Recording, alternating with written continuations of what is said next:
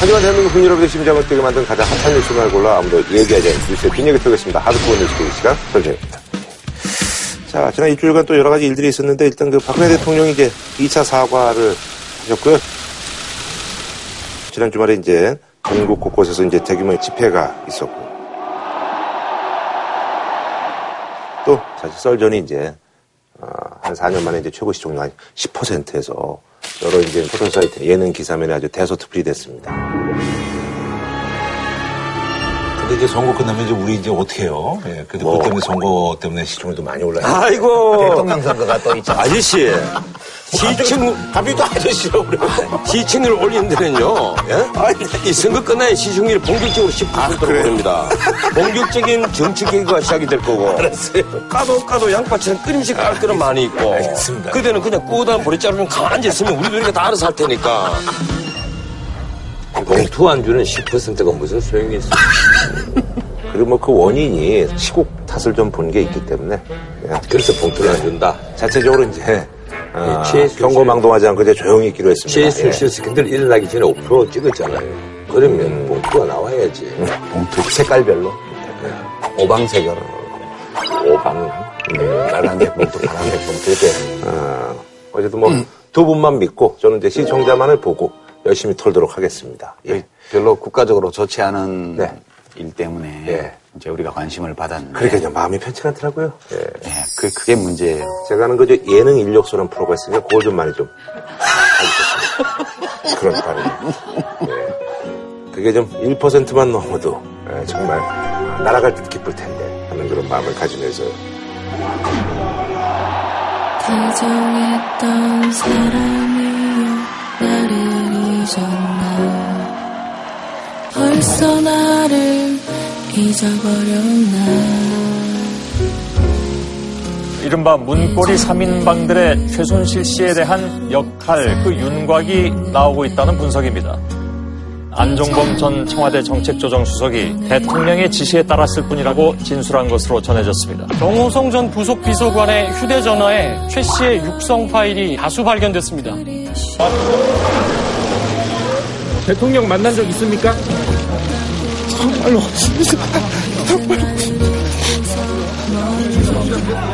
멀리 떠나가는가 무엇으로도 국민들의 마음을 달래드리기 어렵다는 생각을 하면 내가 이러려고 대통령을 했나 하는 자괴감이 들 정도로 괴롭기만 합니다.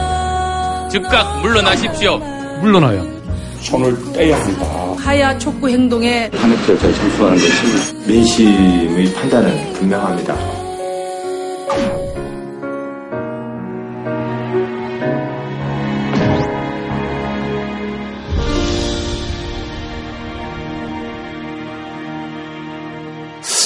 어제 말이죠. 그 오병호 전 수석이 이제 검찰청 포토라인에 섰는데 여태까지 이제 그 많은 분들이 아무리 그 위세 당당하고 이제 사회적으로 진짜 어, 위치가 있으신 분도 그 라인에 섰을 때는 사실 좀 많이 좀 위축되고 그러는데 그분처럼 어저께 당당하고 어, 그런 분은 진짜 처음 본 것 같아요.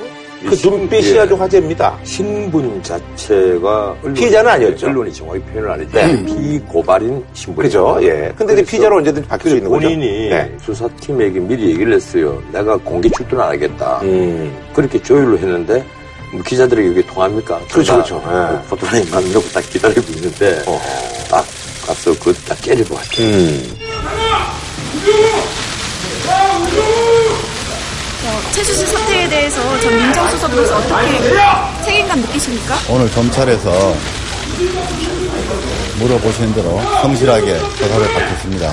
가족회사 자금 유용한 거에 대해서는 인정하십니까?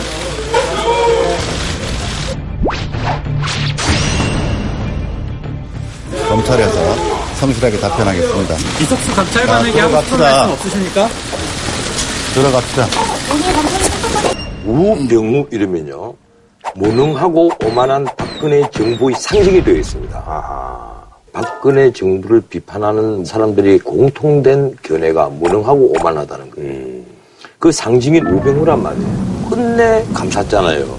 그런데 지금 최순실 게이트로 들어간 것이 아니라 앞에 논란이 되었던 그렇죠. 1326억짜리 땅, 그리고 아들의 어떤 특혜. 보직 특혜 논란, 예. 그리고 이제 가족회사의 이제 예, 횡령이죠. 그리고 화성 땅 차명 보유 뭐 이런 등등으로 들어갔는데 일단 윤갑근 팀이 흘렸잖아요. 1326억 땅을 넥슨이 사는데 압력을 행사했다라든지 이 부분은 무혐의다 하는 것을 이미 흘려서 언론에 다 나왔어요. 다 나왔으니까 보무도 당당하게 들어가겠죠. 나머지 다 그려봤자 너희들 뭘 걸 거냐 이거죠. 근데 좀 전에 나온 보도에 따르면 검찰에서 직무유기 혐의에 대해서도 조사하겠다 그렇게 나왔더라고요. 그게 이제 팔짱 끼고 있는 사진이 나왔잖아요. 예, 그거 어떻게 다 팔짱을 딱. 끼고 딱 이렇게 네. 했는데 앞에 아마 내가 보기로는 검사로 보여요. 검사 세기는 아니고. 검사 한 사람하고 검찰 수사관 한 사람. 예. 야, 이미 밝혀졌습니다. 예, 인적 사항까지 다. 예. 그래 두 사람이 이렇게 서 있는 장면이 사진으로 딱 찍어서 일종의 특종 사진이잖아요. 음. 그한 장의 사진이 모든 정황을 다 말해준단 말이에요. 그 사진이 나오니까 난리가 난 거죠. 무슨 짓 했냐 이런데 제가 보기로는 내막적으로 야 이만 그때 지금만 얘기하지 왜 이만 커튼을 열어놓고 사진 찍히게 하냐 아마 틈씨 이랬을 거예요 사실은. 아니, 근데. 저는요, 여기서 이제 궁금한 게 그분이 사실은 어제 이제 그런 그 자신의 어떤 모습을 보고 본인도 이제 모니터가 됐을 거 아니에요. 아니, 어쨌든 이 뒤가 중요한 거예요. 이렇게 이제 국민 감정이 부불 끓으니까 최순실 게이트의 특별수사본부 이 검사가 32명이나 있는 데입니다. 여기서 이대로 못 넘어간다. 음.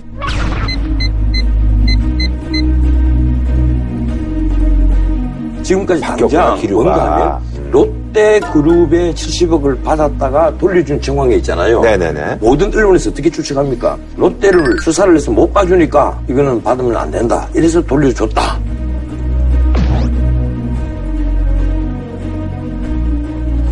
이 정보를 어떻게 최순실이 알게 되었는지 검찰은 밝혀야 됩니다. 그 커넥션이 최순실 우병우 커넥션. 모든 검찰 수사 결과 보고를 다 받고 있는 우병우 수석이 뭔가 얘기를 했을 것이다. 근데 이제 자기가 단순히 처가 재산 문제 때문에만 소환된 것이 아니라 국정농단 사건에 대해서 상당한 책임을 져야 될 민정수석이었던 사람으로서 거기 왔다면 아니죠. 이번 사건은 그, 그게 아니잖아요. 아니 이번 사건은 그 때문에 소환된 게 아니니까. 그랬다면 아니, 딴 그런- 걸로 소환됐다 하더라도 그런 태도를 못 보였을 것이라는 그렇죠. 얘기죠. 아. 이 민정수석 사표 낸 지가 며칠 안 되잖아요. 일주일. 그러면 온 국민이 걱정하고 있는 이 마당에 그 걱정을 자기도 어느 정도는 공유하고 있다는 태도를 취하는 게 일주일 전까지 공직자였던 사람으로서 맞죠. 근데 그런 마음의 자세가 안 보였다는 거. 그게 아마 사람들을 좀 눈빛이라든가 입장이라든가 이 자체가 문제가 아니고 좀뭐 기분 나쁘면 쏘아볼 수도 있고 오랜만에 친정에 왔는데 후배 검사들 앞에서 뭐 이렇게 할 수도 있지 그거 가지고 뭐 그렇게 그게 중요한 게 아니고 제 그죠. 물론 이제 그 중요한 건 아닌데, 예. 뭔가 저 사람이 텔레비전 화면에 얼굴이 비쳤는데 어쩐지 뭐 당신들이 그러든, 그러든 말든 난 상관없어 이런 느낌으로 다가왔기 음. 때문에 여론이 굉장히 나빠진 게 아닌가 음. 저는 그렇게 아, 여론이 나빠져서 어떤 수사 결과라든지 이런 것들이 지금 기류가 약간 변했는데, 근데 이제 많은 분들이 단순하게 생각하는 거는, 아니, 그럼 과연 이분이 뭐 구속이 되는 거야? 뭐 하는 거야? 뭐 이런 생각을 하는데, 지금 사안 자체는 뭐, 그렇게까지 할수 있는 사안은 아닌가요? 어제 야당에서는 구속해라. 이 돌아왔는데 구속해라. 이 얘기까지 나왔어요. 아니, 구속, 구속부터 그런데 하라고 그래요. 그건 뭔가 잘못된 얘기예요. 음, 그래, 그런가. 하면 예. 어제 검찰에 출두한 것은 피고발인 신분으로 진술하기 위해서 간 것이고 네. 거기에 합당한 증거가 있고 그리고 증거인멸이 염려가 있거나 도저히 우려가 있다면 그때 가서 그렇죠. 영장을 청구하는 음. 것인데 무조건 사람을 구속해라. 그렇죠. 네. 아니잖아요. 아니 내가 기분 나쁘다고 저 사람은 검찰청사에 온 김에 구속해 이렇게 얘기하는 거는 그렇죠. 평소에 인권을 옹호해온 야당들 로서는 그렇게 말하면 근데 이분의 혐의는 어쨌든 간에, 그대가 설전에서 몇 달 자고 같이 보내면서 일에 누워 있다가 바로 서서히 아, 저 원래 그런 입장이었잖아요. 그랬어요. 사람 함부로. 아. 얘는 안 그랬어요. 하는 말이 잡아놓고 보자 이런 얘기를 자주 아니에요. 저는 인신구속은 헌법에 있는 대로, 법률에 있는 대로 중대한 범죄가 서명되었고, 첫째. 야 정말 이제 국민적 희망이 모이니까 손도 딱 이렇게 예, 두 번째, 도주. 옛날에 안 이랬거든. 증거인멸의 우려가 농후할 때, 음. 그때 구속을 하는 거지. 그렇지. 무조건 괘씸하다고 네. 구속하면 그게 되나요? 아니, 최순실 그 국정농단과 관련해서 이분의 어떤 혐의도 중한 편 아닌가요? 아직은 밝혀내지 그 못했습니다만, 관해서 소위 이렇게 수사하는 분들이 스모킹건이라고 하는 예. 그러니까 범죄를 증명하는 확실한 근거. 네네네. 이런 게 아직 없죠. 왜냐하면 그런데, 수사가 안 예. 됐으니까. 지금 문제는요. 우병우 씨가 청와대 비서관으로 들어갈 때 처음에 C급을 받았다가 B급으로 바뀐 경위라든지 그리고 들어가서 수석 비서관으로 사상 초유로 승진했잖아요.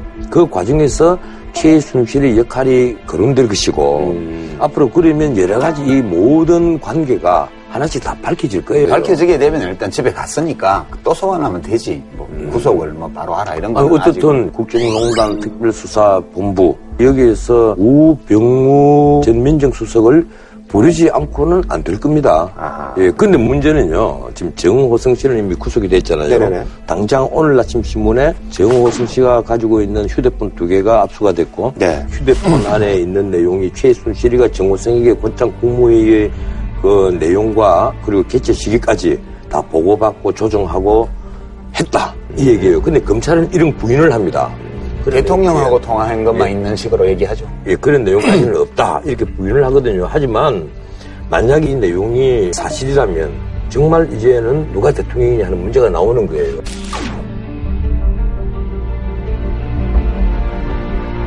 아니, 그러니까 저는. 국정농단 정도가 아니고 아니, 나이트클럽에 예. 바지 사장이 있다는 거는 많이 얘기도 들었고 보기도 했지만. 바지 대통령 청와대에? 바지 대통령이 있다는 얘기는 저는 진짜 금시초문이죠. 지금 지금 보고 있는 거예요. 근데 청와대 부속 비서관이 대법원으로 대통령하고 통화하고 이 아, 대통령과 통화하는 게 아니고 최순실 씨하고 가짜 대통령과 통화한 거예요. 아니 지금 검찰에서 나온 얘기는 대통령하고 통화했대잖아요. 대통령과 뭐 대법원과 무슨. 청와대 업무용 전화기를 무슨 대포폰을 쓰고 그래요. 예. 그게 범죄 조직이야 뭐야. 옛날 정권에는 그런 게 없었나요? 아 그런 게. 보안상의 그런 것 때문이라도 뭐. 예, 문제는 민정수석이 민정수석의 역할만 한 게 아닌 것 같아요. 지금 이 우병우 이름이 거론되는 것이 최순실 게이트 전체 구조에서 한 군데 두 군데가 아니에요 지금. 아니 그 차은택 씨가 또 저기 TV조선 보도로 이제 뭐 나온 얘기에 의하면 우병우가 우리 뒤를 봐주고 있다 뭐 이런 얘기를 예, 지금 하는데 이제 한두 군데 거론이 되는 것 같으면 이분도 약간 좀 해결사 역할을 했다는 예. 얘기인가요? 검찰 조직을 비롯해서 사법 시스템은 우병우 민정수석이 관장을 하니까 음. 이름이 계속 거론된단 말이에요. 본인이 이 문제와 나는 전혀 상관없다. 이것이 과연 통하겠어요? 나 통하지 않는다고 보는데 문제는 그럼에도 어제 이제 수사 의뢰한 지 80일 만에 들어갔어요. 이석수 특별감찰관이 수사 의뢰를 한 지 80일이 지난 거예요. 이석수 특별감찰관 이미 조사받았잖아요. 아무래도 검찰이 진정이다 보니. 아, 이, 이석수 씨는 검찰이 친정 아닙니까? 다 친정이잖아요. 아, 죄송합니다. 그 누구는 힘이 있어서 자기 사람 만들어놨다 그러고 누구는 힘없는 특별감찰관이고 달려가서 조사받고 나오고 사실 우리가 국민적 감정에서 보면 이석수 씨 이러면 그 양반이 무슨 죄가 있어? 그 양반은 직무를 예. 잘 수행한 예. 죄밖에 그 없고. 양반은 무슨 죄가 있어? 이런 얘기가 나오잖아요 지금 기자하고 전화 통화하면서 그 정도 말을 할 수 있지. 그러니까 뭐 이석수. 씨가 특별감찰관으로서 법이 규정한 자기의 직무를 충실히 수행을 지금 했죠. 와서 보니까 제대로 수행한 거 아니에요? 아, 근데 문제는 이제 공식적으로 그 검찰이 고발한 것은 국기문란이라는 거예요. 기자에게 왜 감찰 결과를 얘기를 했냐 하는 건데 그건 감찰 결과의 총 내용이 아니라 이 그 테두리 기자들이 이미 다 알고 있는 내용을 확인시켜 준 것밖에 없단 말이에요. 그걸 가지고 국기문란으로 몰아 붙였는데 결국은 생각해보니까, 지금 예. 다른 쪽에 이제 더 큰 국기문란. 문자들 국기문란이 아니고 국기 파괴지. 어? 국기 폭파. 어, 국기 매장. 어? 그만하시죠 뭐 이제. 예. 언어의 한계를 느끼시죠? 어, 어느 한계? 이걸 가르쳐 옛날에 국기 파쇄! 필설로 형언하기 어렵다라고 말하는 게 바로 이런 경우를 말하는 거예요. 형용하기 어렵다가 아니고 형언하기 어렵다. 필설로 형용하기 어렵다. 형용하기 어렵다. 예, 맞아요. 음. 국어 공부가 좀 괜찮네. 언어의 한계를 느끼 그러니까 어저께는 그 자기 어떤 그 개인 비리로 이렇게 들어갔는데 사실 이제 수사가 확대돼서 어떤 국민의 어떤 그 감정상 최순실 사건과 연관돼서 조만간 곧 다시 조사를 받고 언제 피의자 신분이 될지 모른다는 게 이제 그렇죠. 지금 상황인 거죠. 그게 우리들의 생각인데 네네네. 워낙 이 세상이 그 생각과 다르게 많이 움직이니까 또 어떻게 될지 모르죠. 아니 근데 지금 이제 뭐 대통령도 직접 뭐 서면 조사를 하네, 뭐 직접 조사를 받네 이런 상황에서 필요하다면 저 역시 검찰의 조사에 성실하게 임할 각오이며 특별 검사에 의한 수사까지도 수용하겠습니다.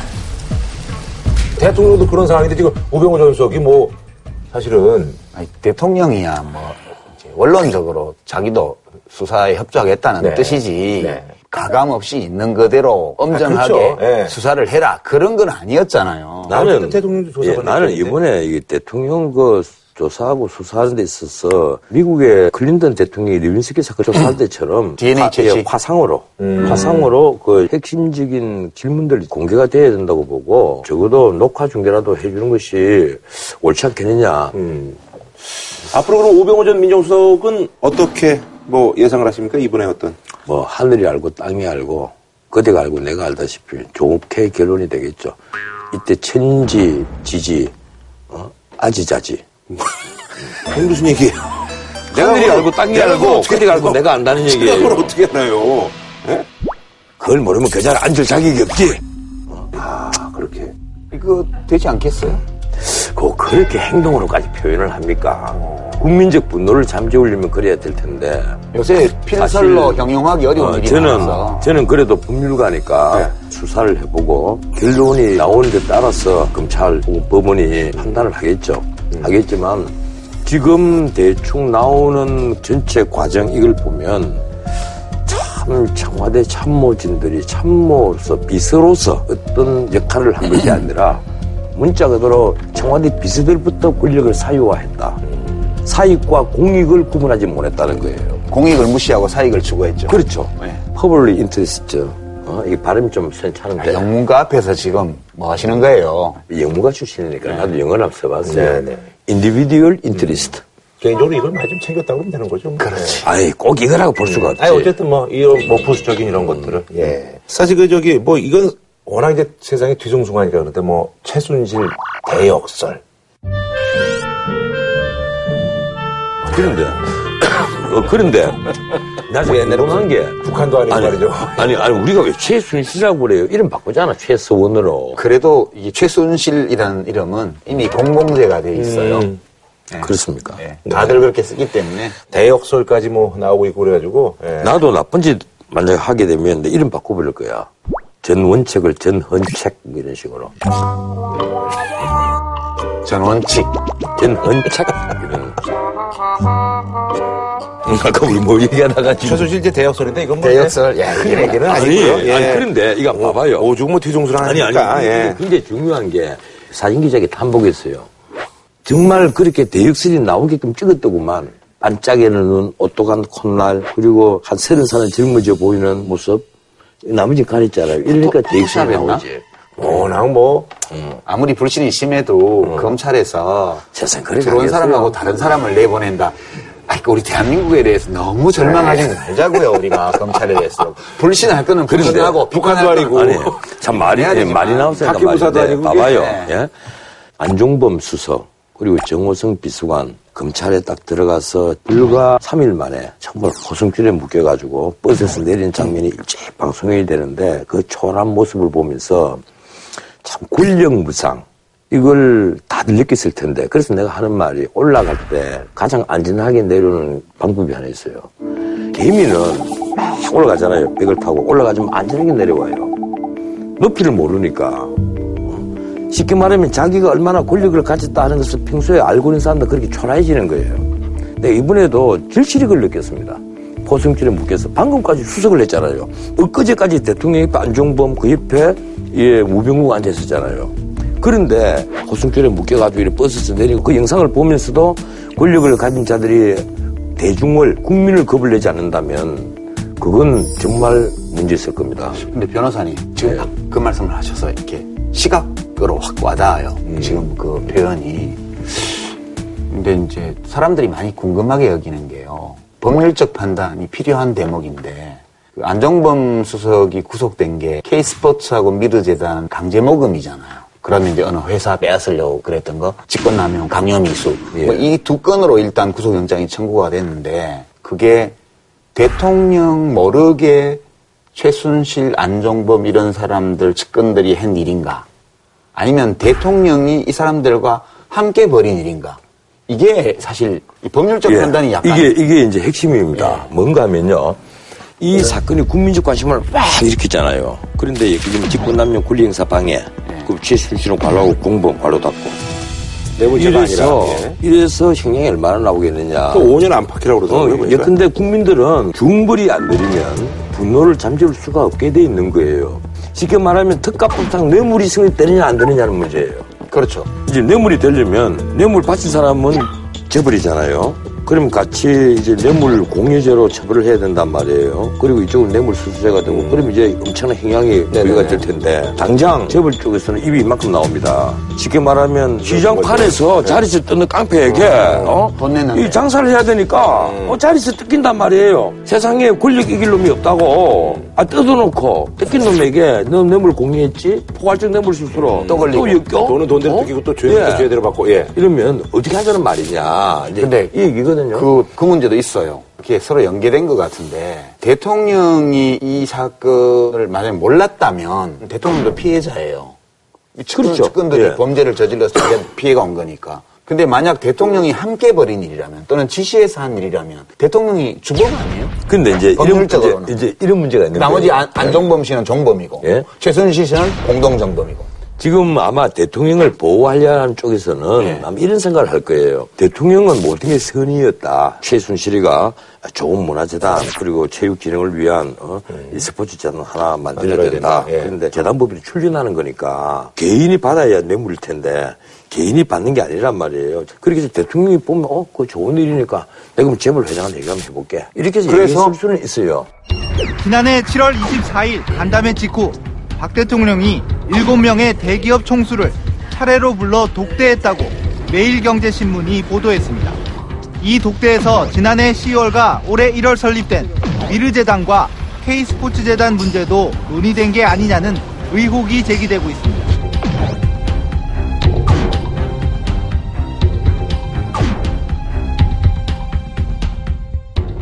대통령이 내가 죄가 있으면 나도 조사받고 처벌받겠다 한 얘기는 대통령은 아직도 이 문제의 심각성을 모르는 거예요. 그렇죠. 예, 문제의 심각성을 모른단 말이에요. 이게 법률적으로 예, 이것이 왜 범죄가 되는지를 모르는 거예요. 옆에 그 저기 뭐 수석부라든지 이런 분들이 뭐 조언을 안 해주시고. 그 자들이 정말 황간이고 아부반 하는 자들이니까 미르 재단이나 K 스포츠 재단이 문자 그대로 문화임성을 위한 재단이고 스포츠 진흥을 위한 재단이고 그 독자적으로 우리 사회에 재명사가 들어가서 정말 지휘권을 붙잡고 그 무슨 예, 무슨 이것이 스- 마사지 센터 원장이 아니고 예. 그 일을 할 예. 만한 분들이 이사진으로 들어와서 그렇죠. 했다면 예. 그러면 아마 이게 누가 뇌물이니 뭐니 얘기를 안 할 거란 말이에요. 이제 문제가 여기 있는 거예요. 미르 재단, K스포츠 재단을 만들어 놓고 막상 그걸 사적으로 마음대로 이사진 배치하고 자기 수하들을 최순실 K스포츠 씨. 재단에 예. 20개 박아놓고 고액 연봉을 줘가면서 마음대로 후렸다는 거 아니에요. 이러니까 말이 재단이지 결국은 최순실이나 차은택의 개인적 이익 혹은 더 나아가서 어쩌면 대통령의 퇴임 후를 위한 어떤 하나의 장치로서 이걸 준비한 것이 아니냐. 그렇게 되면 이것이 뇌물일 가능성을 검토를 해야 되는 거예요. 그렇잖아요. 그렇죠. 예? 근데 사실 최순실 씨하고 박근혜 대통령의 관계가 1980년대 중반에 영남대학교 사태에 났을 때도 똑같아요, 이거하고. 구조가 아주 비슷하죠. 박근혜 대통령이 이사였고요. 최태민 씨가 배후에서 인사를 다 했어요.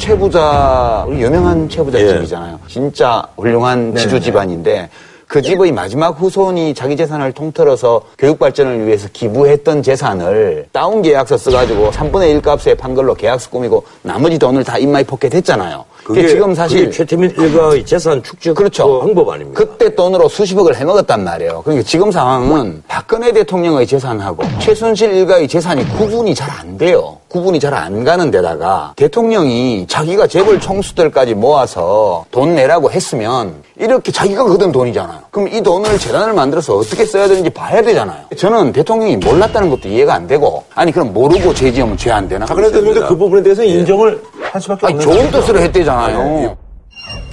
선의의 도움을 주셨던 기업인 여러분께도 큰 실망을 드려 송구스럽게 생각합니다.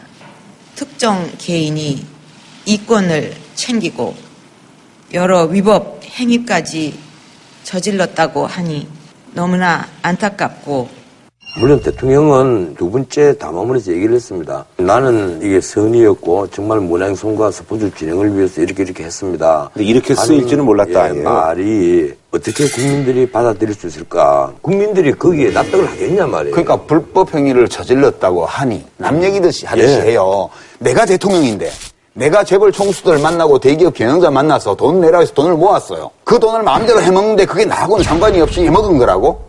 예, 그게 무슨 납득이 안 되고 만약 대통령이 피해자가 아니고 공범이라면 이건 차원이 다른 문제고요. 어, 문제가 다르죠. 이거하고 엮인 게 기업들도 마찬가지인 게요. 기업들도 단순히 동네 깡패가 와서 삥 뜯어간 게 아닌 것 같아요. 삼성은 이제 독일의 비례계 뭐. 280억이 됐는지 35억이 됐는지 모르겠지만 280억이 총 예정이 돼가지고 예. 35억이 이미 건너갔고. 그러면 기업들로서도 보면 최순실 씨한테 줄을 대고 박근혜 대통령한테 줄을 대서 뭔가 자기 애로사항을 해결하려는 욕구가 있었단 말이에요. 다 똑같지는 않아요. 어떤 기업들은 그냥 마지못해 냈고 어떤 기업들은 구체적으로 해결해야 될 현안들이 있는 기업들이 있어요. 롯데 그랬죠?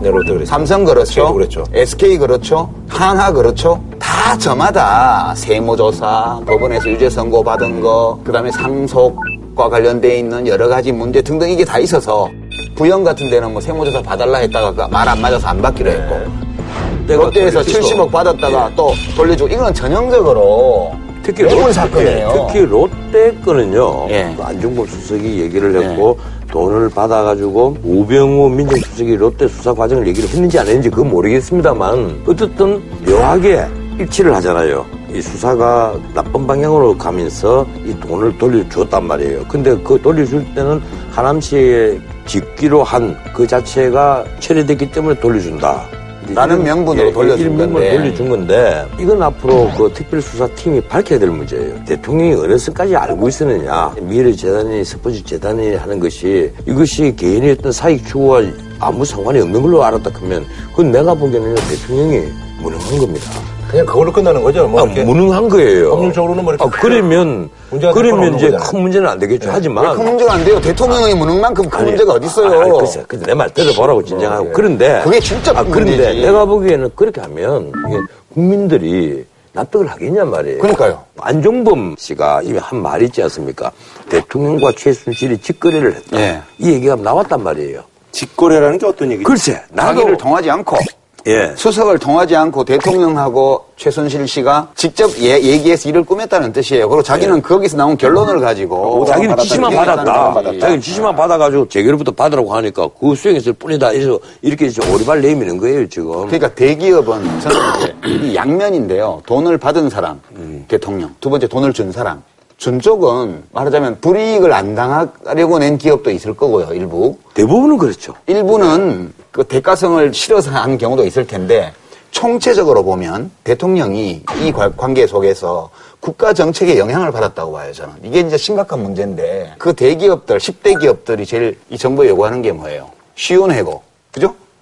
저성과자 퇴출 정책이라든가 법인세 지금 1년에 나라 빚이 재정적자가 50조 원씩 지고 있는데 더 불구하고 돈 잘 버는 대기업에 세금 올리는 걸 대통령이 극력 반대해 왔어요.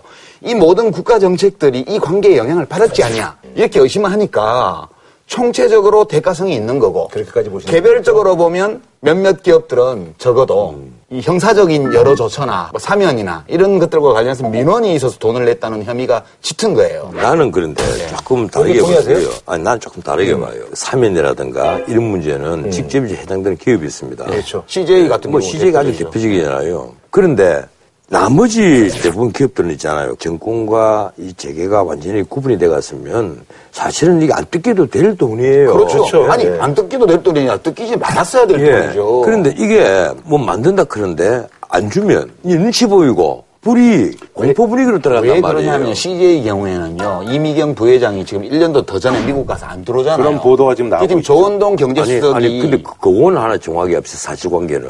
이미경 씨를 한국인으로 혹시 알고 있는 분이 있을까 싶어서 내가 말씀드리는데, 이미경 씨는 한국인이 아닌 미국인입니다. 한국인이든 미국인이든 지금 대통령 경제수석 비서관이 그만두라고 했다는 거 아니에요. 아, 글쎄 말이에요. 민간 기업의 임원을 그만두라고 그렇게 압박을 해가지고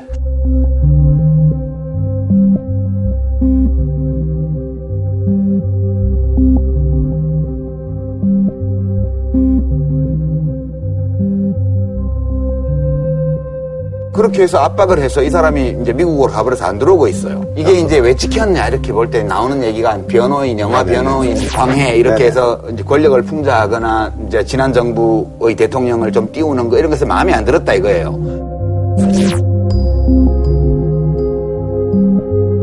그래서 이제 CJ가 잘 보이기 위해서 막 영화관마다 영화 틀 때마다 창조경기를 응원합니다. 이런 광고도 맨날 넣고 공익 광고.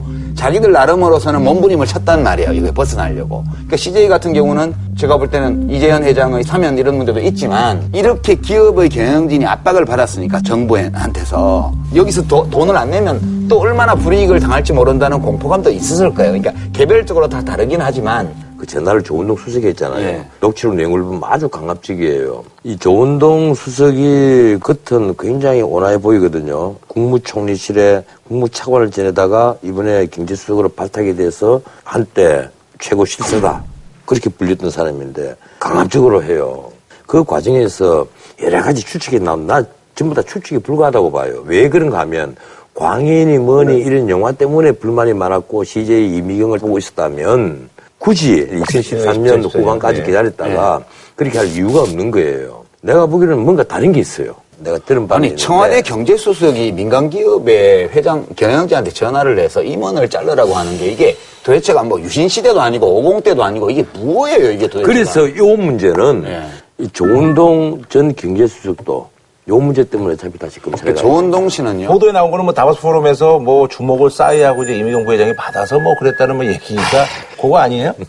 그거 아니에요? 아, 좀 알려줘요 좀.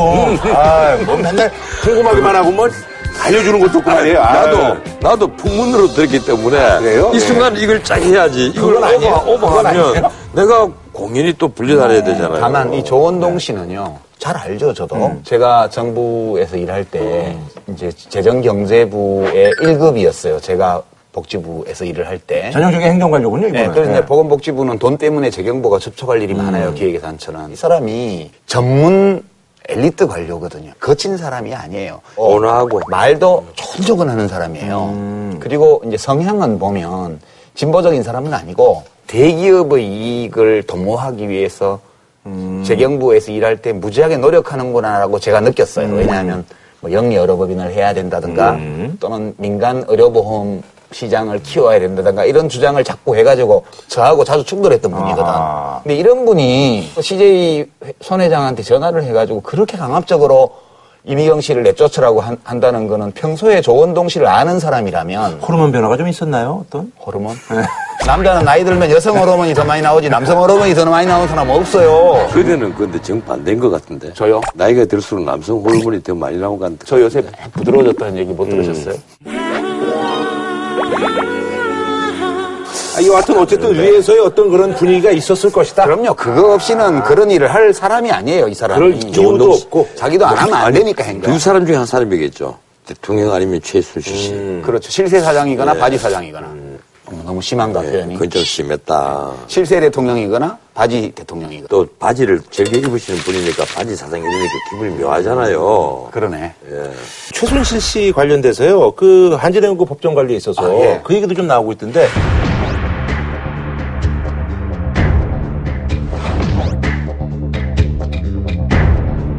현대 상승과 한진해운 중에 누가 더 위험한가 이라면 현대 상승 위험하고 한진해운은 살아날 가능성이. 높았다. 그때 그렇게 이러다가 나중에 끝내 한진해운은 죽고 현대 상선이 살았단 말이에요. 근데 이제 그 어떤 그 오너가의 어떤 예, 그 예, 그 중간 뭐 과정을 때문에. 보면 현대 상승은 현대 정권 또 팔고 음. 자기 사지 다 집어넣고 할 수 있는 데까지는 다 했어요. 자구 노력을. 예, 자구 노력을 할수 있는 데까지 다 하고 문자 그대로 우리는 경영부에 할 때니까 정부가 살림만 주세요. 이거였는데 한진해운은 정부가 요구하는 자구 노력을 하나도 하지 않았단 말이에요. 그러니까 이번에 이제 그, 그 인과관계가 있는지는 모르겠어요. 이런 의혹들이 이제 뭐 예. 사실 그러니까 크게 예. 이제 뭐 동의할 수 없다는 그걸 얘기죠. 지금 와서 이 아. 최순실 게이트가 터지니까 아, 이것도 대한항공이 아. 돌 15분밖에 안 줬으니까 찍혔구나. 찍혀서 이제 한진을 꼽혀쳤구나. 아니 근데 이제 조양호 회장이 갑작스럽게 이제 평창 동계올림픽 여기 이제 조직위원장. 조직위원장도 사퇴한 것도 예. 사실 평창하고 또 아니 그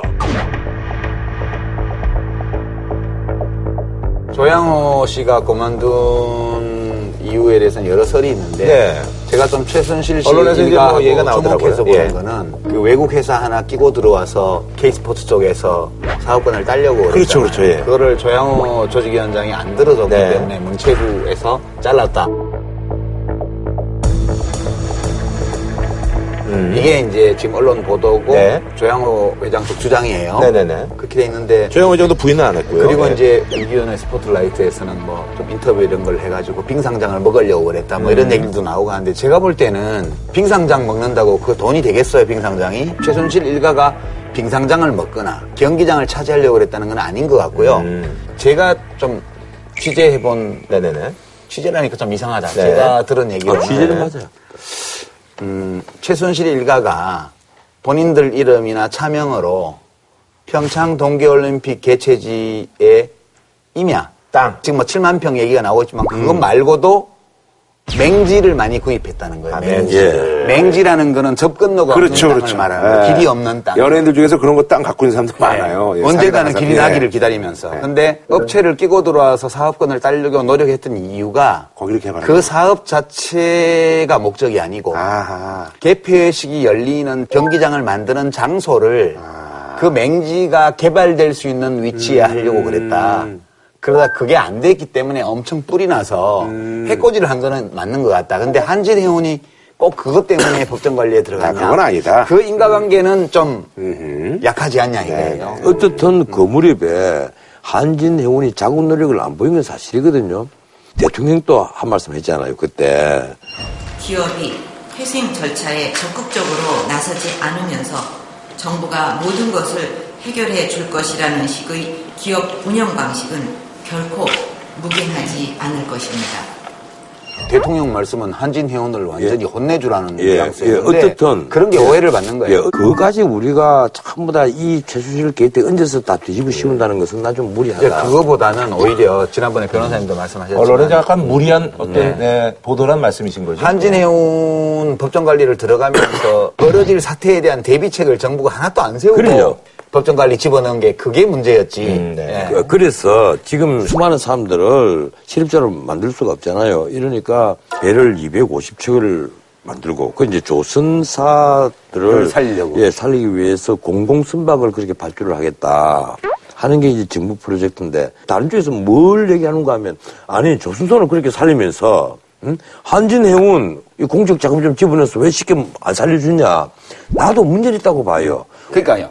그러니까 문제가 더 심각한 거는 뭐 한진해운이 어쩌냐 뒷이야기보다 대통령과 정부가 일을 안 한다는 게 문제인 거예요. 그러니까 지금 아니 그러니까 아, 나 답답해 정말. 그그 한진해운 처리한 것은 솔직히 말해서 박근혜 정부가 얼마나 무능한 정부고 아마추어적인지를 여실히 보여준 케이스예요. 국민들에게 뭐가 있으면 있는 그대로 얘기를 해야지 오해가 안 생기는데요. 지금 뭐 세월호 사고 때 7시간 문제도 구술했다는데 아닙니다. 이런 말을 하고 다녀요, 대통령이. 심지어 제가 사이비 종교에 빠졌다거나 청와대에서 구술했다는 이야기까지 나오는데 이는 결코 사실이 아니라는 점을 분명히 말씀드립니다. 그러면 그 7시간에 뭘 했는지를 얘기를 하면 나머지는 자동으로 다 거예요. 나는- 나는- 얘기를 안 하고 뭘 안 했어요, 뭘 안 했어요, 뭘 안 했어요 이러니까 국민들이 신뢰를 안 하는 거죠. 나는 세월호. 예, 나는 세월호 사건은요, 가장 기본적인 문제는 딱 하나입니다. 아침 8시 반부터 배가 침몰하기 시작해서 11시에 완전히 물속에 들어갔거든요. 그리고 이튿날 아침 7시 잠수부가 처음 들어갔어요. 그 전에 그걸 안타깝게 생각하는 수많은 민간인 잠수부들이 와서 내라도 한번 들어가 보겠다. 이래도 다 못 들어가게 해기기 막았어요. 그러니까 일을 안 하는 거예요, 기본적으로 정부가. 그런데도 책임지는 자가 없단 말이에요. 상식을 가진 지도자 같으면 명령을 하고 그리고 수습하려 하는 어떤 의지를 보여줄 텐데 그게 빠져 있잖아요. 그러니까 일곱 시간이 이게 두드러지 보이는 거예요. 그러니까 그 시간에 뭘 했는지 얘기하면 내가 사교를 믿는데 안 한데 아닙니다. 내가 구슬을 했다고 그러는데 아닙니다. 이 얘기를 왜 하냐는 거예요. 그냥 그 시간이 어디 있었는지를 경호일지를 가지고 딱 밝혀버리면 끝나잖아요. 그러니까 지금 대통령이 왜 이렇게 이제 정책에 불신을 받냐. 한진해운도 일부러 죽인 거 아니냐, 보복으로. 이런 얘기가 나오는 이유가 사실대로 정직하게 얘기를 안 하기 때문이에요. 참 답답하다니까? 사실은 이, 게 지금 쟁점이에요. 대통령이 피해자나 범죄자냐. 대기업이 뇌물을 공여한 범죄자인가 아니면 생돈을 뜯긴 피해자인가. 자, 그래서 예, 제일 큰 쟁점. 이제 특별수사팀에서는 흔히 이럴 경우에 포괄적 뇌물수수를 몰아가거든요. 포괄적 뇌물수수라는 것은 직무 관련성을 딱 어떤 특정해서 이렇게 정하기보다는 기업이 나 좀 잘 봐주세요. 그 돈을 주면 포괄적으로 여러 가지 이잘 봐주는 거 아주 쉽게 말하면 그런 거예요. 그래서 네네네. 자 이런 경우에 많은 법조인들이 견해는 이걸 포괄적 뇌물수수로 해서 과연 법원에서 이거 인정이 될 것이냐 하는 문제가 있단 말이에요. 앞으로 우리 사회가 투명해지면 이제 해결될 문제인데 아니 그 전에 이런 게 다 없어졌었다니까요. 뭐가 없어졌어요. 없어졌다가 지금 부활한 거잖아요, 다. 다 제가 박근혜 대통령 후진기업밖에 없는 자동차라고 제가 말씀드렸잖아요. 그 중립기업도 하나 더 넣어놓읍시다. 후진기업만 있으면 벌써 추락해 버릴게. 지금 추락을 향해서 가고 가, 있죠. 가끔 가다 중립도 넣고. 지금 뒤에 낭떠러지가 있는데 계속 후진 중이잖아요. 잠시 멈췄어, 지금. 지난주에 이제 그 집회 있었잖아요. 네. 주최 측 추산 최소 15만 명, 최대 20만 명의 시민들이 박근혜 대통령 퇴진을 요구하는 구호를 한 목소리로 외쳤습니다. 그래서 이제 경찰 추사는 뭐 서울에 이제 4만 5천이고 이제 시민들이 뭐 얘기한 주최 측 얘기는 한 20만 정도 된다고 하는데 아, 이게 정말. 이게 어떤 정부에 큰 난- 영향을 미칠 수가 아니, 있는 나는, 건가요? 아니, 나는 우선 그 숫자 있잖아요. 한 평이 몇 사람 쓰냐 이래서 곱하기를 이제 하거든요. 사람들이 그랬잖아. 평수 딱 사진 찍어갖고 몇 평 이래서 몇 사람 곱하기 하면 10만, 뭐 20만 이러는데 이 언론사를 쫙 그 기사를 쫙 한번 보세요. 관로하고 경찰 추산 4만 3천 이거 다 관로 닫고 다 나옵니다. 다 나오는데 신문, 신문사에 따라서 10만이 넘었다. 20만 도 있고 뭐. 뭐 20만이다. 심지어 30만이다. 어디 그렇게 후하게 쳐줬어요? 어디가? 한세 아, 전국적으로. 전국적으로. 아니죠. 아니요. 서울에서만? 서울에 30만이 모였다 하는 얘기가 두 군데 있었어요. 어. 근데 이걸 감아보면서 참 이 기자들도 심증적으로 편 따라서. 그렇죠. 예, 편 따라서. 원래 인간은 서- 자기가 보고 싶은 걸 보고 음. 듣고 싶은 걸 듣고 믿고 싶은 걸 믿는 경향이 있어요. 네네. 근데 제- 이제 그 숫자가 중요한 게 아니고 사람들이 거기 왜 나왔을까? 저는 두 가지라고 봐요. 대통령이 함께 저지른 일이라고 확신하는 사람들은 화가 나서 나가는 거예요. 저런 범죄를 저지른 대통령을 놔두면 안 된다. 탄핵해야 된다. 하야해라 이렇게 나가요. 근데 이제 거꾸로 아니 대통령이 몰랐을 거야. 모금하는 것까지는 했지만 저런 식으로 됐는지는 몰랐을 거야. 저렇게 쓸지 몰랐을 예, 거야. 그다음에 예. 자기 부하들이 최순실을 하고 그렇게까지 했는지 몰랐을 거야. 이런 사람들도 또 나가요. 왜 나가냐? 그런 사람을 어떻게 믿고 국가 운영을 앞으로 1년 4개월을 맡기냐. 뭐 결론은 하나네요. 제 예. 기본적으로 이게 일종의 알고리즘이야. 이쪽으로 가도 하야, 저쪽으로 가도 하야. 어떻게 생각을 해도 결론은 하야야. 그러니까 사람들이 나가는 거라고. 근데 저는 여기서 진짜 궁금한 게 이게 20만이라는 숫자가 뭐 중요하지 네. 않다라고 했는데 어쨌든 일반 대중들이 봤을 때는 저 숫자에 또 사실 민감할 수도 중요하죠. 있고 앞으로의 전국이라든지 이런 것들에 영향을 주고 또 10일날도 지금 예정이 돼 있잖아요. 네, 그럼요. 주말마다 어떻게 될지가. 이 광장에 사람들이 네. 많이 모이는 것이 국정 전국에 영향을 주냐? 영향을 줘요. 이 광장에 모이는 숫자가 왜 중요하냐 하면 네. 사람들이 광장에 왜 나와요? 그 바쁜 시간에 일상생활 하기도 바쁘고 뭘 바꿔보겠다고 나오시는 분들이 차비도 많더라고요. 들고 네. 배고프면 밥도 사 먹어야 되고 물도 마셔야 되고 개인적으로 금전적 비금전적 비용이 드는 일이에요. 광장에 나온다는 네. 거는.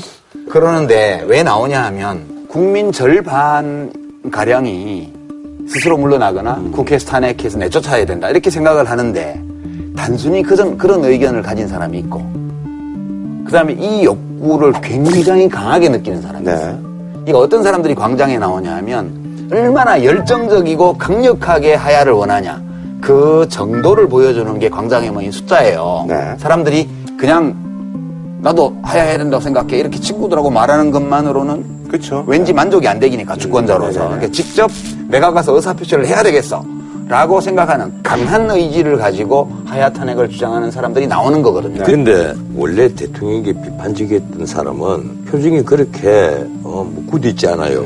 정말 화가 난 사람은 대통령을 믿고 지지했던 사람들. 진짜 화나죠. 예, 그러니까 중장년층도 많이 나왔더라고요. 대통령에게 한 표를 던졌던 사람들. 그리고 준비된 여성 대통령이라는 그 말을 특히 신뢰했던 사람들. 이 사람들이 우리가 생각하는 대통령은 대통령이 아니고 진짜 대통령은 최순실이었구나 하는 순간에 분노를 해버린 거예요. 마지막 자제하던 뚝이 무너져 버린 거예요. 변호사님 같은 분들이죠. 아니, 뭐 나는 처음부터, 나 이- 박근혜 대통령 후보 시절부터 내가 급진 좌파고 나는 지지, 지지하지 않는다. 투표 안 하셨어요? 예, 비판적 지지를 하겠다 그랬어요. 비판적 예. 지지. 그러니까 정치인들이나 대통령이나 국회의원들이나 이런 분들이 여론의 흐름도 보지만 그 여론의 강도 얼마나 강한지도 봐요. 집약력 뭐 이런 예. 그래서 광장에 사람이 많이 모이면 많이 모일수록 입체적으로 보면 이 찬성 반대가 평면이라면 네네네. 이 강도까지 넣으면 축이 하나 더 생겨서 이게 입체로 되는 거예요. 네네네.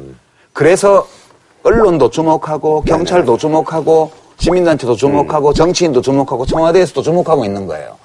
그래서 사람들이 다음 주에는 더 많이 나올지 몰라요. 왜냐하면 경찰에서 뭐 4만 8천 명이라 그러더라 사진 찍어서 세어봤다. 그래? 그러면 이번에는 좀 더 나가주지. 이렇게 가게 되면 경찰이 지금 주최 측보다 너무 적게 추산해 주는 게 어, 무시한다 이거지. 그 알았어. 지금 지금 정부가 뭘 기대하고 있는 것 같아요. 청와대가. 청, 청와대는 저 시간이 지나서 가라앉기를 바라요. 아니요. 이 12일 날 네. 우리나라에 찬 바람이 불고 폭우가 쏟아지고 하는 걸 한번 기대하고 있을 거예요. 아, 저 수요일까지만 춥대요. 주말 글쎄, 되면 다시. 그걸 아마 기대하고 있을 거란 말이에요. 그런데 봐봐요.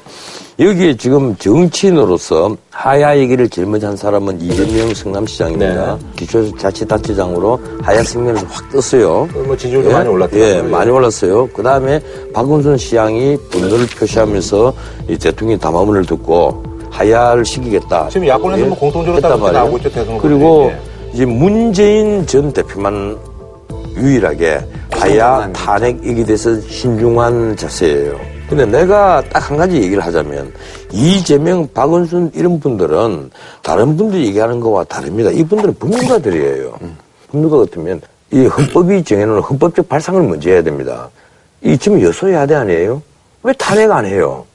탄핵을 해야죠. 아, 그거는 탄핵을 하지 않고 새누리당이 갈라져야 탄핵을. 아니, 하야를 요구하는 것은 초헌법적 발상이에요.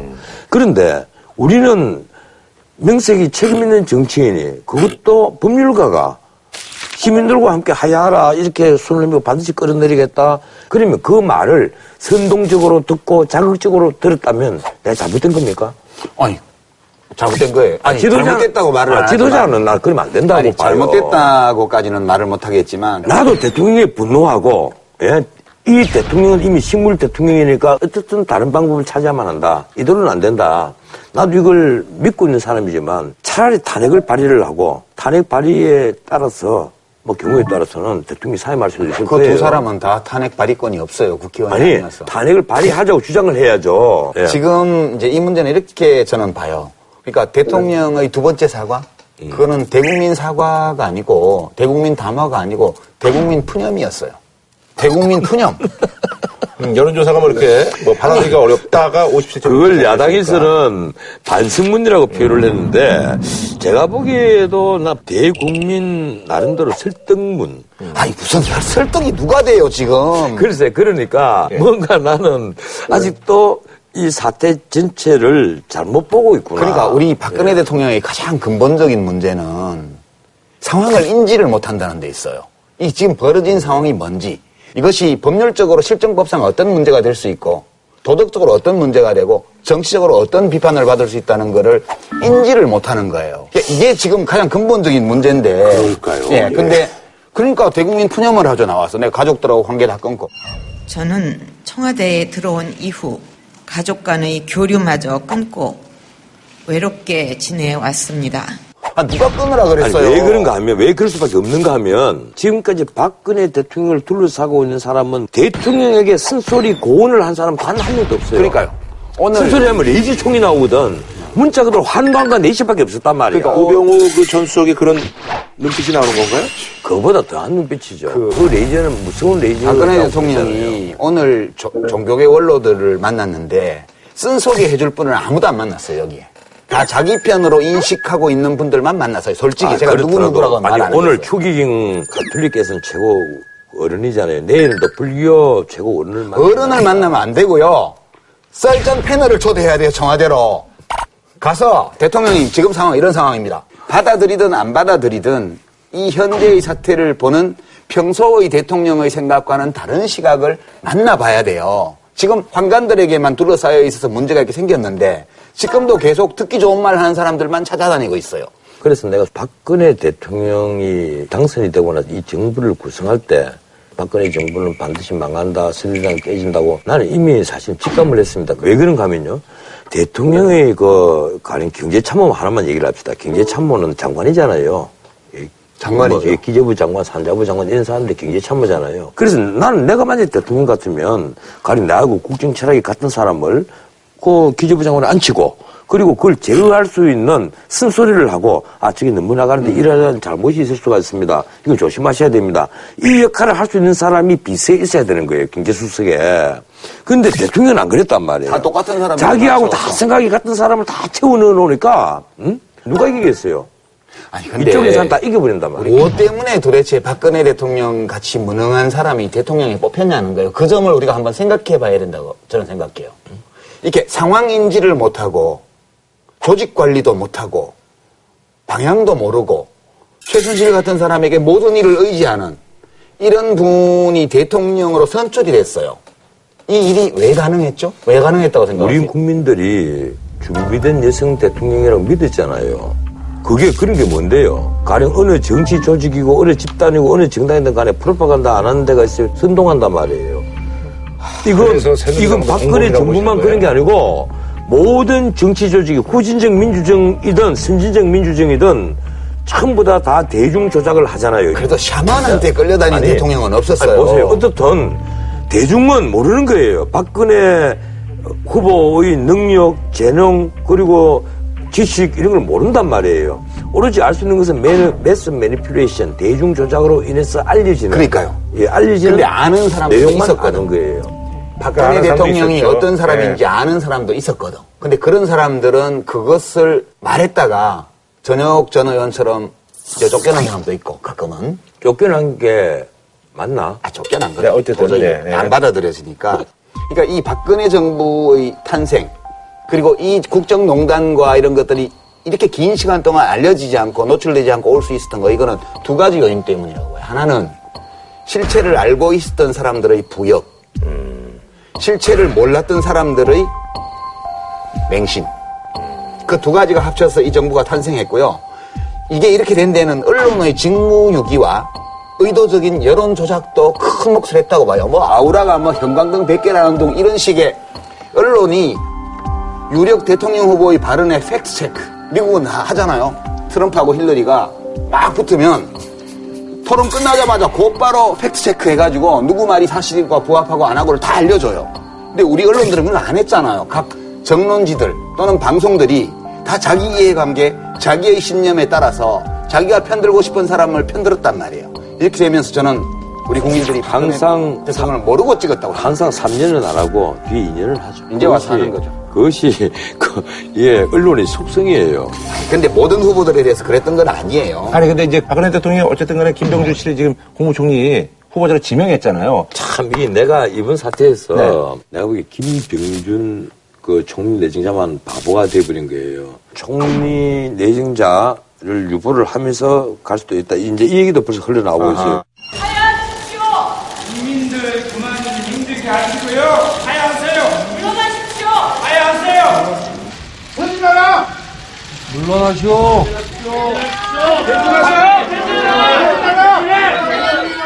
김병준 총리 내정자의 거취는 여야 합의로 새 후보가 추천되면 자연스럽게 정리됩니다.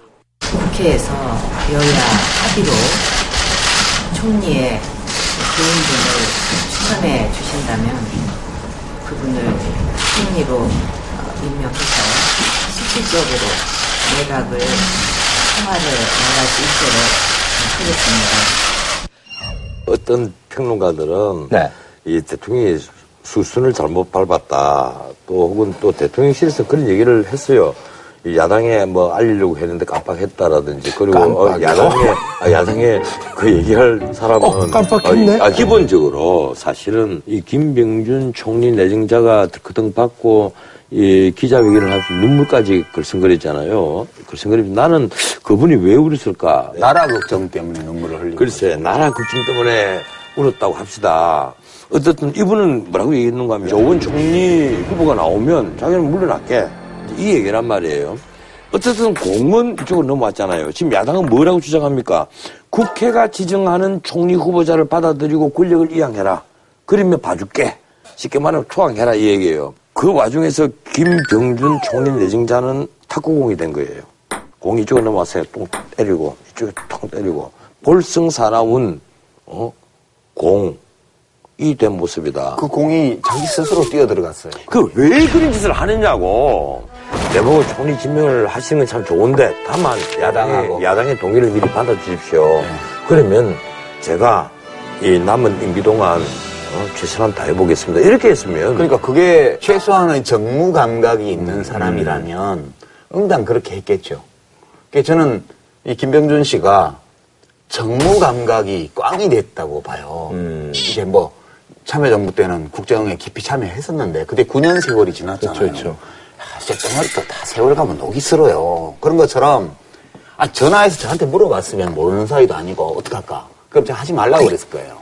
그래서 그렇게 하라고 했을 거예요. 아니 그리고 그 총리 지명 당하고 나서 3일 지나서 이 혼사가 있었잖아요. 예. 자식 혼사가 있었는데 거기에 야당 또 화환 보내고 또 여당 또 화환 보내고 화환도 다 왔어요. 그건 경사니까 뭐또 서로 축하해줘. 그 강남에 있는 특일급 호텔에서 난 그런 공직 후보자가 되었으면 최소한 결혼식 장소를 급히 바꾸기라도 해야죠. 7급 호텔에서 그래요. 예식장 그쪽도 있고 그렇잖아요. 예. 안 그러면 들판에서 하면 되잖아요. 우리나라 톱스타도 저쪽에 원주 가는 들판에서 했는데. 그러면 하야하라는 욕으로 잘못 해석될 수 있어요. 들야자잖아요. 하야. 아, 야. 예.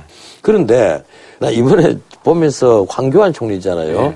참 재미있는 에피소드를 만들었습니다. 본인이 문자 메시지를 받았다. 해고 통보를 받았는데. 해고 통보보다는 얼굴에서 이별 통보 이랬는데. 해고 통보죠. 무슨 행사 같았던 모양이에요. 그래서 박지원 뭐 대표를 비롯해서 정신들 만나가지고 악수도 하고 헤어졌는데 오자마자 문자가 오니까 뭐 당신이 면직됐습니다. 이것도 아니고 새 총리 임명 아마 이 문자를 받았을 거예요. 이러니까 오후 1시에 임직 준비해. 이러는데 청와대가 난리가 난 거예요. 지금 임직하면 안 돼. 안 되죠. 어떻게 될지 모르는데. 청문 절차도 남아있고 정상적으로 예. 한달 반 이상 예, 해야죠. 예, 어떻게 될지 모르는데 그래서 임직 취소 이랬는데 지금 앉아서 잘못하면 권한 대행하게 생겼어요. 예. 정호문 총리의 그림자가 좀 많이 보이더라고요. 그러니까 아무 일도 안 하고 있으면 총리를 오래 해. 내가 그 생각을 했다고. 이 떠날리다가 못 떠나고. 그러니까 또, 아, 또 아무것도- 어쩌다 또. 아무것도 안 할수록 총리직을 오래 해요. 그러면 정치권에서 어떤 여권에서 후속 조치는 뭐가 나올까요? 이거와 관련돼서? 지금 청와대는 영수회담을, 지금 영수회담을 위해서는 뭐든지 하겠다.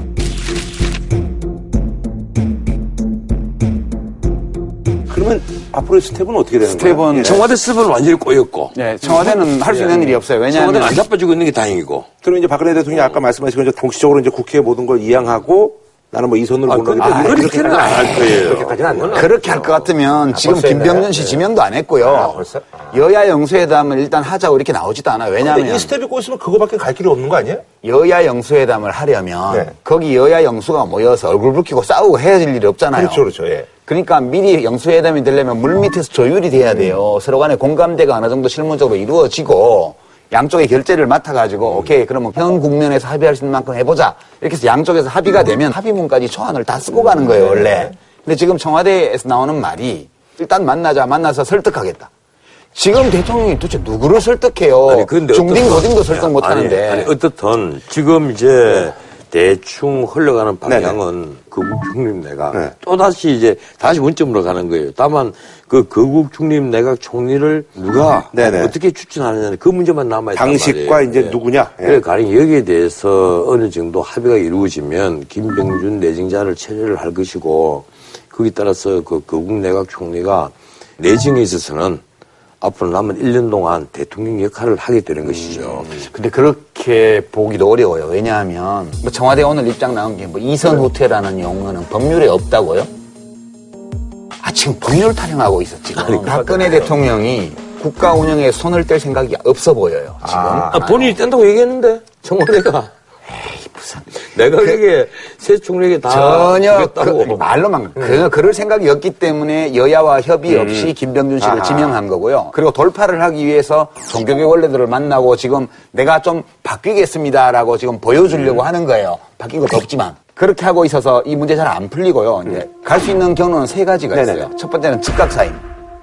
그럼 60일 이내 대선. 그럼 뭐 가능성이 별로 없고 거의 없고. 아니 그것도 아니에요. 어느 그 가능성이 또, 높은지 또. 모르겠어요. 두 번째 국회와 합의해서 과도 내각을 구성한 예. 후에 내년 봄쯤에 조기 대통령 선거를 실시할 수 있는 시간을 정당들에게 주고 적절한 시점에 맞춰서 사임하는 방법. 어. 네네. 세 번째는 대통령직을 고수하는 거예요. 그냥 거, 예. 그러니까 소위 책임 총리 세워놓고. 네.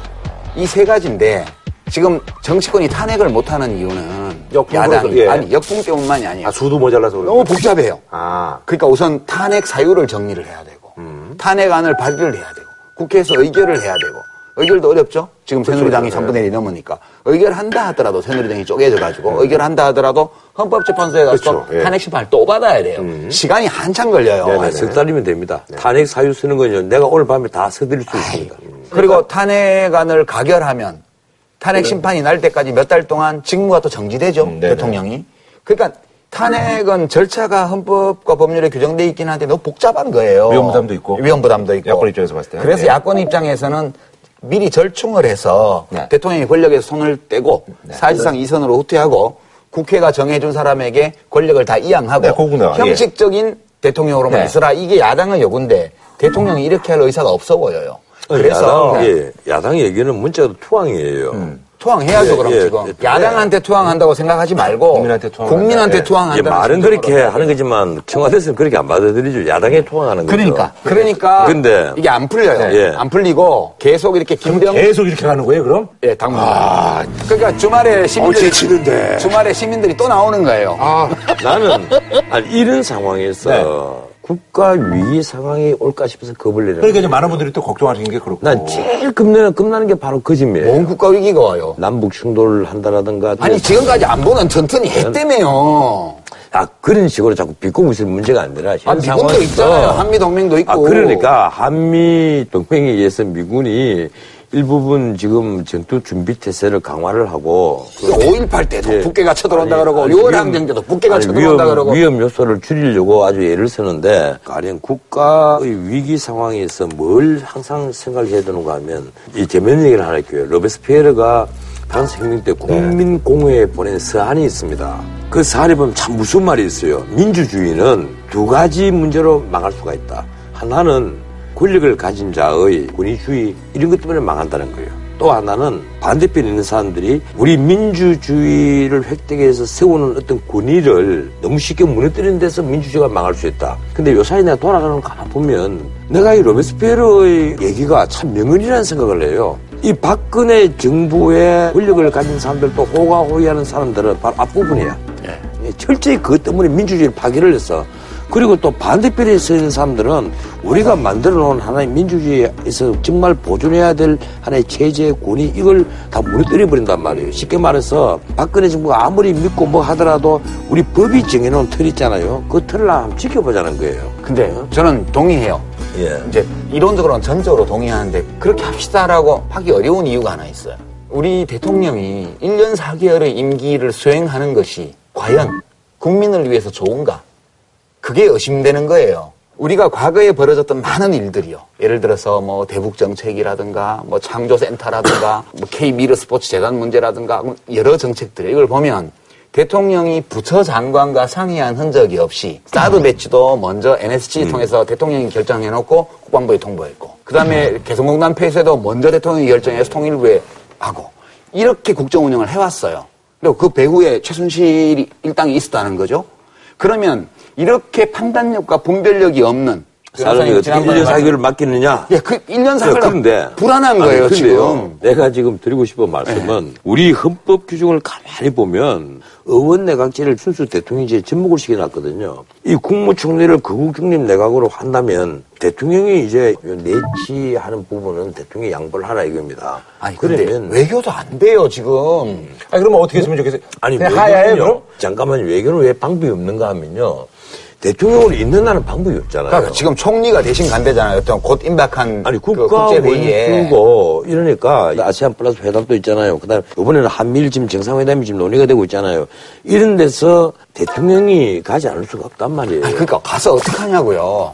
어떻게 어떻게 미소 짓고 앉았으면 되지. 뭐 아니, 에이펙 아니, 갔다 아니, 와서 아니. 에이펙에서 어떤 결과가 있어갖고 우리나라에서 어떤 정책 기조가 막 바뀌고 한 적이 있습니까? 없잖아요. 그러니까 우리 저, 전 변호사님 이제 거국내각으로 갈 것이다. 네. 아니, 여야가 만족할 만한 그런 인물, 김병준 뭐 후임으로 지금 뭐 생각하시는 분들이 있어요? 아니, 김병준 씨도 안 된다는 건 아닌데, 네. 절차가 이미 네, 절차가. 그러니까 절차를 지킨다 하면? 뭐 찾아보면 있겠죠. 저 여야 정당 대표들이 모여가지고 한 사람으로 합의해 달라 그러면 할 거예요. 아니 차제 나한테 딱 한 10개월만 전적인 권한을 주고 안 한다며요, 지난주에. 헌법을 초월한 권한을 주면 나 정말 우리나라를 깨끗하게 청소를 좀 아니 헌법을 초월하는 권한은 누구도 못 줘요. 근데 김무성 전 대표가 이렇게 얘기를 했어요.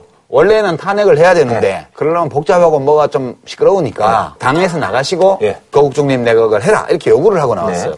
헌법 가치를 위반한 대통령은 탄핵의 길로 가는 것이 헌법 정신이나 대통령께서는 거국 중립 내각 구성을 즉각 수용하고 방접을 버려야 합니다. 그 말이 무슨 말인가 하면 내가 오늘 아침에 이 얘기를 했어요. 자다가 봉창 두드리는 소리 하고 있다고. 아니 이미 있었겠죠. 한참 시간 지나서 그말한 타이밍이에요 지금. 아니 이게 뭐 어떤 후속 조치가 나오는 그래도 거예요? 당tor리려고 그러는 거 아니에요? 예, 만약 박근혜 대통령이 이 요구를 수용하게 되면 대통령이 탈당하게 되는 거죠. 예. 수용 안 하게 되면 지금 친박 지도부 사퇴 문제하고 네네. 맞물려 갖고. 당에서 크게 균열이 일어날 가능성이 있어요. 예, 예. 이미 균열은 났어요. 새로운 지도부를 구성하겠다고 선언했습니다. 아까 이정현 대표가 물러나지 않으면 아. 새로운 지도부를 구성하겠다. 그러니까 전당대회 수립한다는 나왔어요. 거예요? 쿠데타 일종의 당 안에 구데타인데 쉽게 말하면 당을 쪼, 쪼, 쪼개겠다는 거죠. 친박 너희들은 따로 놀아라. 아. 왜냐면 친박 중에 탈박한 사람이 많거든요. 그렇지. 고립하겠다는 얘기. 고립시켜서 떨어내겠다는 거죠. 정말 호위무사 역할을 하던 사람들밖에 없어요. 뭐 그 이름을 여기서 다 밝힐 수는 없겠지만 우리가 전에 얘기 많이 했으니까 예. 다 알아요 예, 시청자들도. 예, 예. 그래서 새누리당이 이번 주에 네네네. 굉장히 큰 내홍에 휩싸이고 아, 예. 그 대통령과 여당 사이의 당정 관- 관계가 크게 삐걱일 가능성이 지금 네네네. 많이 보여요. 공개하고 너를 탄핵하고 퇴임하지 못했다. 너한테 그런 거 아니 없어요?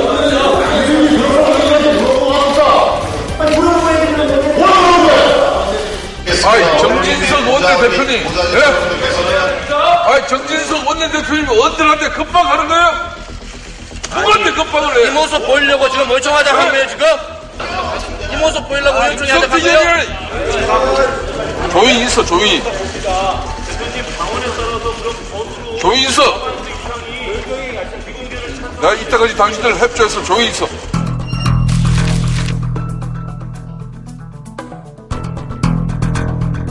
일찍이 내가 예, 예언하셨어요. 실- 실제는 우리 할 때 예언한테 연말 되기 전에 새누리당을 깨가지고 망할 것이다. 그 내년 초에 어쩌면 그 분열할 수밖에 없다. 아니면 올 연말이라고 내가 이 얘기는 벌써 오래전부터 했어요. 내가 뭐 신기가 있는 모양이에요. 그 진짜 저는 안 믿었는데 어, 신기가 있는 것 같아. 앞으로 좀 말씀 잘 듣겠습니다. 음, 불에 좀 봐줄까? 뭘?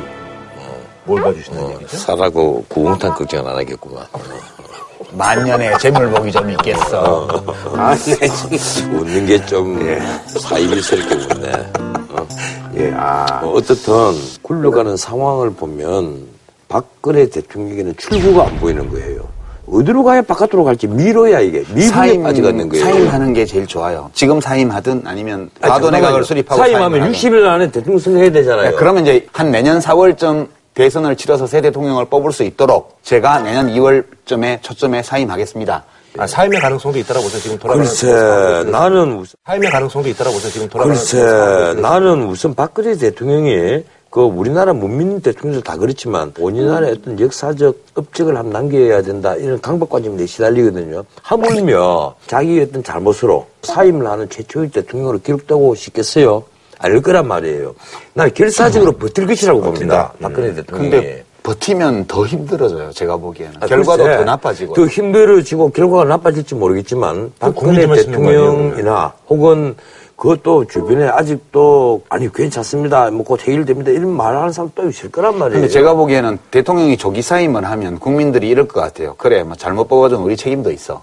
근데 끝까지 채우잖아요. 만난을 무릅쓰고. 그러면 정말 저주를 받으면서. 그렇게는 안 되겠죠. 예, 그렇게는 전국이 풀리지는 않을 것이고 다만 나는 대통령이 조기 사임을 만약에 하게 된다면 그 혼란을 누가 감당할 수 있겠어요? 뭐가 혼란이야? 60일 안에 선거 치르면 되죠. 나는 그러면요 우선 지자체장들 예. 아무도 출마 못 합니다.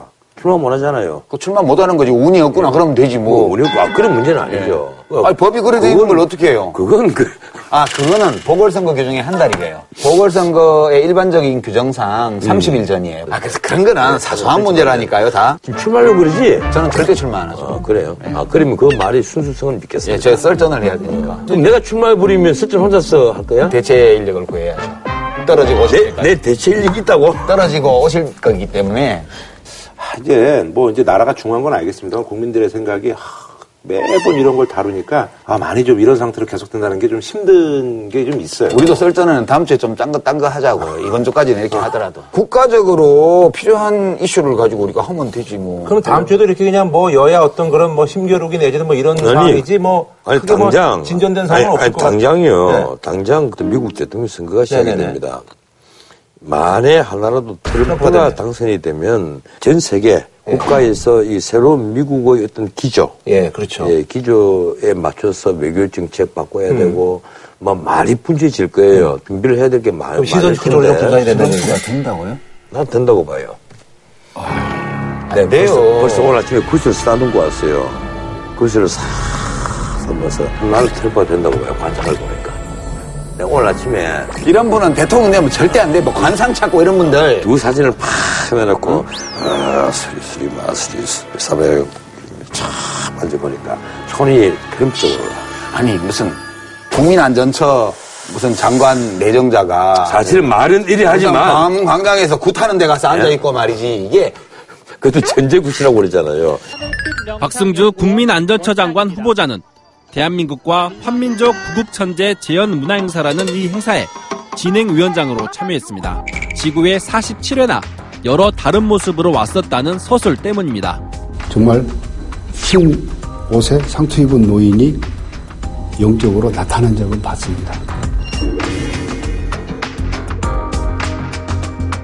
트럼프가 되면은 이 시선이 약간 그쪽으로 분산될 수도 있다는 얘기가 그럴 가능성도 꽤 있죠. 지금 청와대로서는 모든 그 어쨌든 시선 예, 모든 그게 어떤 중요하니까. 어젠다가 다 파묻혀 버렸고. 그러니까 다 배운, 중요하니까. 배운 놈 누가 얘기해요 안 네. 하잖아요. 오로지 이 문제 최순실 여기 다 벌리고리 돼서 다 빨리 들어가니까 아, 뭐가 생겨서 빨리 시간이 하나. 붕 다는 게 터져줘야만. 아니 우선 트럼프 될 일은 좀 옮길 건데. 별로 없는 것 같고요. 그거 된다니까.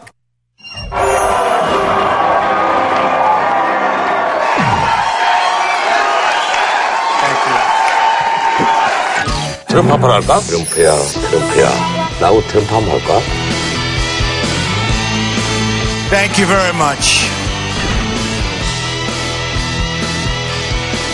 우리 그래서 이렇게 내기를. 테일러리가 돼요. 아니, 내기를 하죠. 삼겹살 5인분에, 어? 소주 두 병. 아, 일단은 그러면 이제, 어, 트럼프, 클린턴. 예. 그리고, 예? 어디? 저도 클린턴 같은데요. 힐러리가 되면 이게 뉴스가 아니야. 트럼프가 되면 뉴스가 돼. 저 사실 입장 곤란해요. 지금 그 전원책 변호사하고 내기를 했거든. 저는 힐러리한테 걸었어요. 그래서 지금 소주하고 삼겹살도 사야 되고 그러는데 한전은 그렇게 마시죠? 예.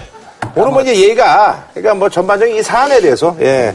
저는 박근혜 대통령한테 딱 한 말씀만 하고 싶어요. 어, 정직하게 하십시오. 거짓말 그만하시고. 미수관 권력이 오만하기까지 했습니다.